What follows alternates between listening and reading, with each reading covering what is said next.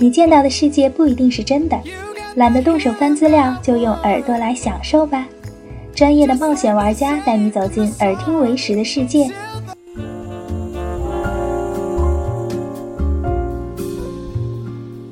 旅人世界，耳听为实。大家好，我是安雅。大家好，我是林松，很高兴又和大家见面了。今天啊，我们就聊一聊在澳大利亚的生活技巧。其实总体来说，澳大利亚是一个比较闲适的国家，没有太多的压力。但很多中国留学生刚到那里的时候，会有一些不适应，比如说商场这类便民的行业啊，它关门的时间会比较早，很多人下学或者下班之后就没有地方去买东西。那这个问题你怎么看呢？嗯、那边的商场，就坦白讲，澳大利亚的商场啊，就特别变态，就是说下午五点钟就关门了。周这所以说他们那块儿服务服务行业的工作人员其实还是挺幸福的，是吧？对对对，呃呃，对，服务行业的人幸福了，但是但是但是想，但是你你们就不幸福了对对，你想去消费啊，关键是，比如说我有朋友，她就女生嘛，就想呃下课去去去买点东西，逛个街，买个衣服吧，太正常了吧，对吧？然后、啊，在那儿就没有。对对对，他说那我下课五点钟下课或者五点钟放学，那商场也关门了，那你们去干嘛呢？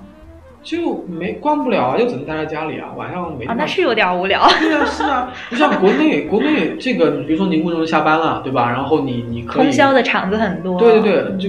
酒吧什么当然通宵了，但但是比如说你五点钟下班了，你你你不想通宵，你只是想去商场跟朋友见个面，吃个饭，对吧？嗯去商场都有都有、那个、太正常了对都都有那个那个嗯美食城，对吧？就吃个饭，嗯或商场有很多那个饭饭餐馆，对吧？嗯吃个饭，然后就逛逛街，看看电影，这太正常了嘛。商场十点钟关门，对吧？你想五点钟下班，然后去跟朋友约在那边见面，然后就去逛个商场，买件衣服，吃个饭，看个电影，这这个生活很很很很滋润啊，对吧？很享受啊。嗯但澳大利亚没有啊，五分钟你下班他也下班，你放学他也下班，就没有了。你你你去商场看就关着门啊，就就所以他们也不存在三班倒的工作制，基本上。基本上没有，所以就很痛苦。我朋友他说他想买件，我我之前有个朋友女生在澳大利亚上学，基本上就是很讨厌，就是他觉得他说我要什么都买不了。对他说他基本上一有假期他就回北京，就是说我要买买买，我要吃吃吃，我要玩玩玩。但在澳大利亚这个都做不了。他说我下我下课商场放上上商场就下班了，所以他这个做不了。然后就是那你们买东西都得见缝插针的吧？对对对，基本上就是只能周末。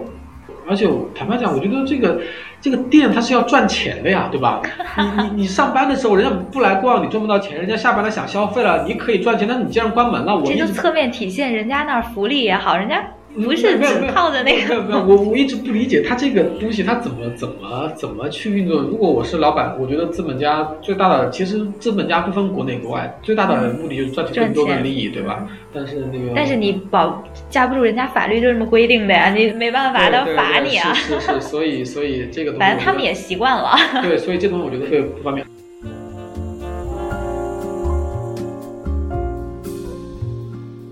那在节假日的时候，会不会有开的比较晚的商场，给当地人一些便利、一些福利呢？就是那个周嗯圣诞节的二十嗯二十五号二十六号吧，就二十五号凌晨到二十六号，因为它圣诞节放假的，嗯，所以它有一个一个购物的比较好的一个节日，就就一个是叫叫 Boxing Day，就是那个呃就打折打的打的特别厉害，嗯，然后相当于我们的这个双十一这样子，然后也是你看到就是 Boxing Day，别提双十一，心都寒了，对 刷空了卡。对对，但国内双十一是在网上买，对吧？但他们那个是在实体，就是说在那个店去买，所以你会看到，就是很多也是通宵排队。就比如说，知道明天早上这个店可能九点会打折。对，会打折，肯定会打折，而且九点钟开门，那可能九点钟前，包包括从十二月二十五号晚上，可能就有人去排队，想买什么东西就去买，嗯，就是就是为了买，就是为了抢在。他开门的时候，能够尽快进去买到自己心仪的东西，比如买包啊、买衣服啊，特别是一些奢侈品，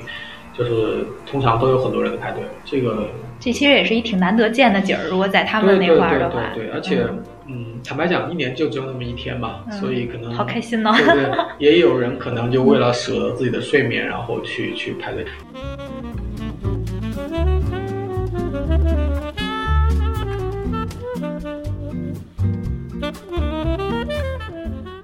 他们已经习惯了那种无聊的生活，所以所以我会我有朋友到到到到亚洲过来玩，到中国到上海吓着了是吗？没有想到说哇太爽了，他说太爽了，他说哇他说我从来没见过这么这么爽，他说我呃五五点钟过后六点钟晚上还能去逛商场，还还能还能去吃朋友跟朋友吃吃饭看电影什么东西的，还有这么繁华的商场，我都从来没见过这么繁华。然后他就留在这儿了吗？也没有，他们可能就觉得呃没就我我我有我有几个朋友就比较比较喜欢亚洲的，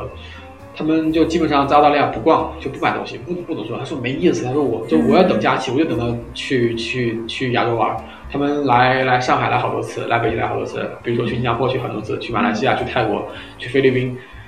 都都去很多次，就在在爽死了对，在澳大利亚从来不玩，就就除了在自己工作的城市，就就就不去其他地方，真的。比如说我在墨尔本那生活，他就他就只在墨尔本。他连悉尼都不去，他连他连那个阿德莱德都不去，他觉得没有意思。他说，他说，他说我去了亚洲之后，我才知道澳大利亚那城市根本就根本好 low 啊！根本就没有意思，没有去的意义，不值得去，你知道吗？坦白讲，就我生活城市跟你生活城市没有什么区别。就我城市商场五点钟关门，城市商场五点钟也关门，无非是你商城市可能比我繁华一点点，没但没什么意思。但你要去了北京，就去了上海，你要去了香港，就你要去了马来西亚吉隆坡，你就知道那那个才叫是才叫才叫就繁华。感觉就是咱们这边城市适合玩儿，然后那边城市比较适合养，就养生的那个对。对对，是，而且本来也是啊，亚洲的这些城市就比他们要繁华很多呀。然后比如说你去东京、去韩国、去首尔，你就知道哇，那个那个才叫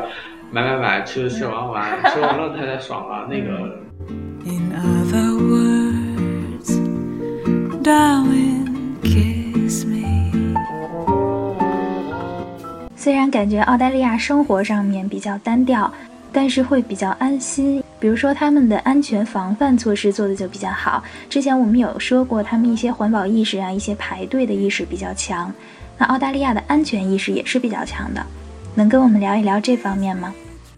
其实很多方面都反方方面面都反映出来，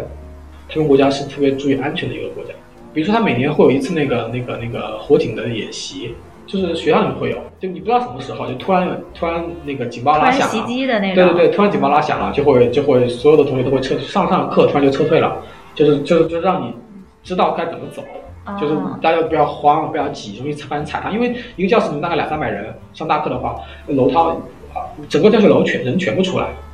对吧？你如果你这个时候你很慌的话，你肯定会发生很多危险，踩踏什么东西的，对吧？但是他把那个警报一拉响，大家都撤出去，整个人都出去。你会看到那个那个那个空旷地方站站全是人，这里面全是从教学楼里面撤出来撤出来的人。嗯他们每学期会每年都会有这么一次吧，就是让你体会到，如果万一发生发生火灾的话，你该怎么走。那你第一次体会的时候，是不是害怕了一下吗？也也不太害怕，因为不慌嘛，大家都不慌嘛。老师一听到这个也不慌嘛，知道可能有可能有危险了，因为不知道。那你知道是演习吗不？知道演习，他不会告诉你的，他不会告诉你，他只会说哦，因为警报响了嘛，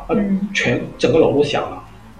那可能就是说，那要那那安，就是说每个人就是老师会经过这个安全培训的，知道碰碰碰到这种情况，他知道说，好，同学们，那可能有危险了，那我们现在呃不上课了，什么都什么都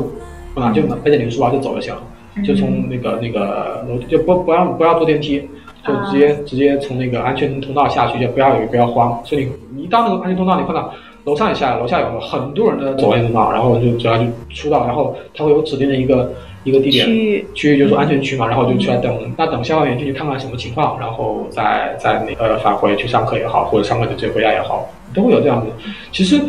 呃，你会知道。就是他不管是演习还是真的，你会知道，那下次有碰到这种情况，他如果是演习的话，就哦是演习啊，那下次碰这种情况就直接这么走就行了，对吧？如果是真的话，那不是也也安全了，反正反正你也出来了，对吧？就不会有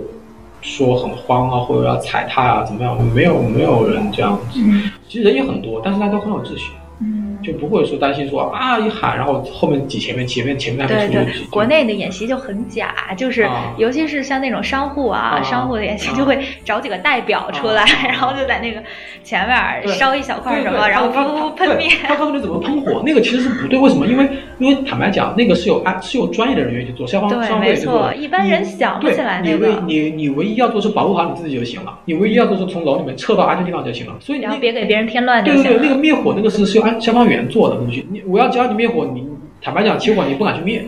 对对对，对对没错，这个教你灭火没有用的就早跑了。对啊，你我我我我教你要怎么跑就行了，怎么安全的离开这个地方，危险地方。然后然后你去，如果你有你还有其他能量，你会打电话报警，喊那个消防员过来。消防员会有专业的设备、专业的训练去灭，他知道这个火该怎么灭，是该用干粉灭火器，还是用泡沫灭火器，还是用什么水的浇？因为每个不一样，嗯，对吧？你不能说就像那化学物品，你不能用水浇，用水浇的话整个对对，都炸了。这些东西不用人教，对，或者不用人教，就是你自然而然生活久了就会了。我大概待了五年多，包括生学习，然后上学、工作、生活，都我真没有人教我，从来没有没有人教我。但是当你看那个标志特别明显，你就知道看安安全通道在哪边，然后你就要你就知道怎么撤撤退了。然后，而且那个安安全通道一定那个那个是门门口是没有堆杂物的，没有东西挡着安全门。然后每个礼拜哎这点其实真的很重要。对，而且每个礼拜就我我们知道我们学校保就是我们学校那个那个保安做的特别好，就每个每就每天啊，保安都会当安安全通道走一遍，就是看对检查一遍，看看那个门有没有被被堵住，嗯门能不能开，或者有没有问。一个是他保证这个这个校区里面的安全，就是不会有什么就是什么什么搞破坏的人进来。还有一个就是说看这个门是不是关着或是不是开着，就万一如果起火的话，能不能逃生是这样子。每天都会有检查，我觉得我们说保安还蛮负责的，就会每天会来，就不像国内有的是糊弄事儿的，对人家来查了给对清一清，人家不来了又给堆上了。而且那个门是自动的，就是说，呃，你从外面打不开，但你从里面能出去。他这个做的特别好啊，就是你说你，如果你今天想偷东西的话，你打不开这个门，从外面打不开。对，其实我坦白讲，其实那个东西真不高科技，就是这，就是我们国国内没使用而已。那就是个就是个安全门，就是那个有带磁铁那个门，从里面能推出去。就比如说，万一起火了，我从里面能能往外跑，能跑出去。但外面如果想逃小偷想进来进不来，嗯，除非是我正好推门他进来，这样能能进来。但是但那门就说就比较科学，就这样，就是外就就是让你逃生的能逃生，但是能防住别人都能随意进来。那个而且他们那个节假日会要刷卡，就是说我用学生卡或者刷卡进那个门，哦，他就会让你，他就他这个意思就是说，你学生卡一个学生卡对一个人，嗯他就让你知道这个时候这楼里有哪些人在这个这个楼里面，嗯万一出现危险的话，他会知道这个楼里面对谁在里面会有多少人在这里面。对，好，一个小时，而且万一出现危险的话，他会知道这个伤亡人数是怎么样是。谁？对，伤亡人数怎么样？他会知道哦，张三的卡刷了，从三点钟进了这个楼了，到现在没出来，那可能伤亡人数就会有张三这个人，嗯，是这样子。而且他也知道就不会有，我我我我这是举个例子啊，万一说，比如说呃丢什么东西了，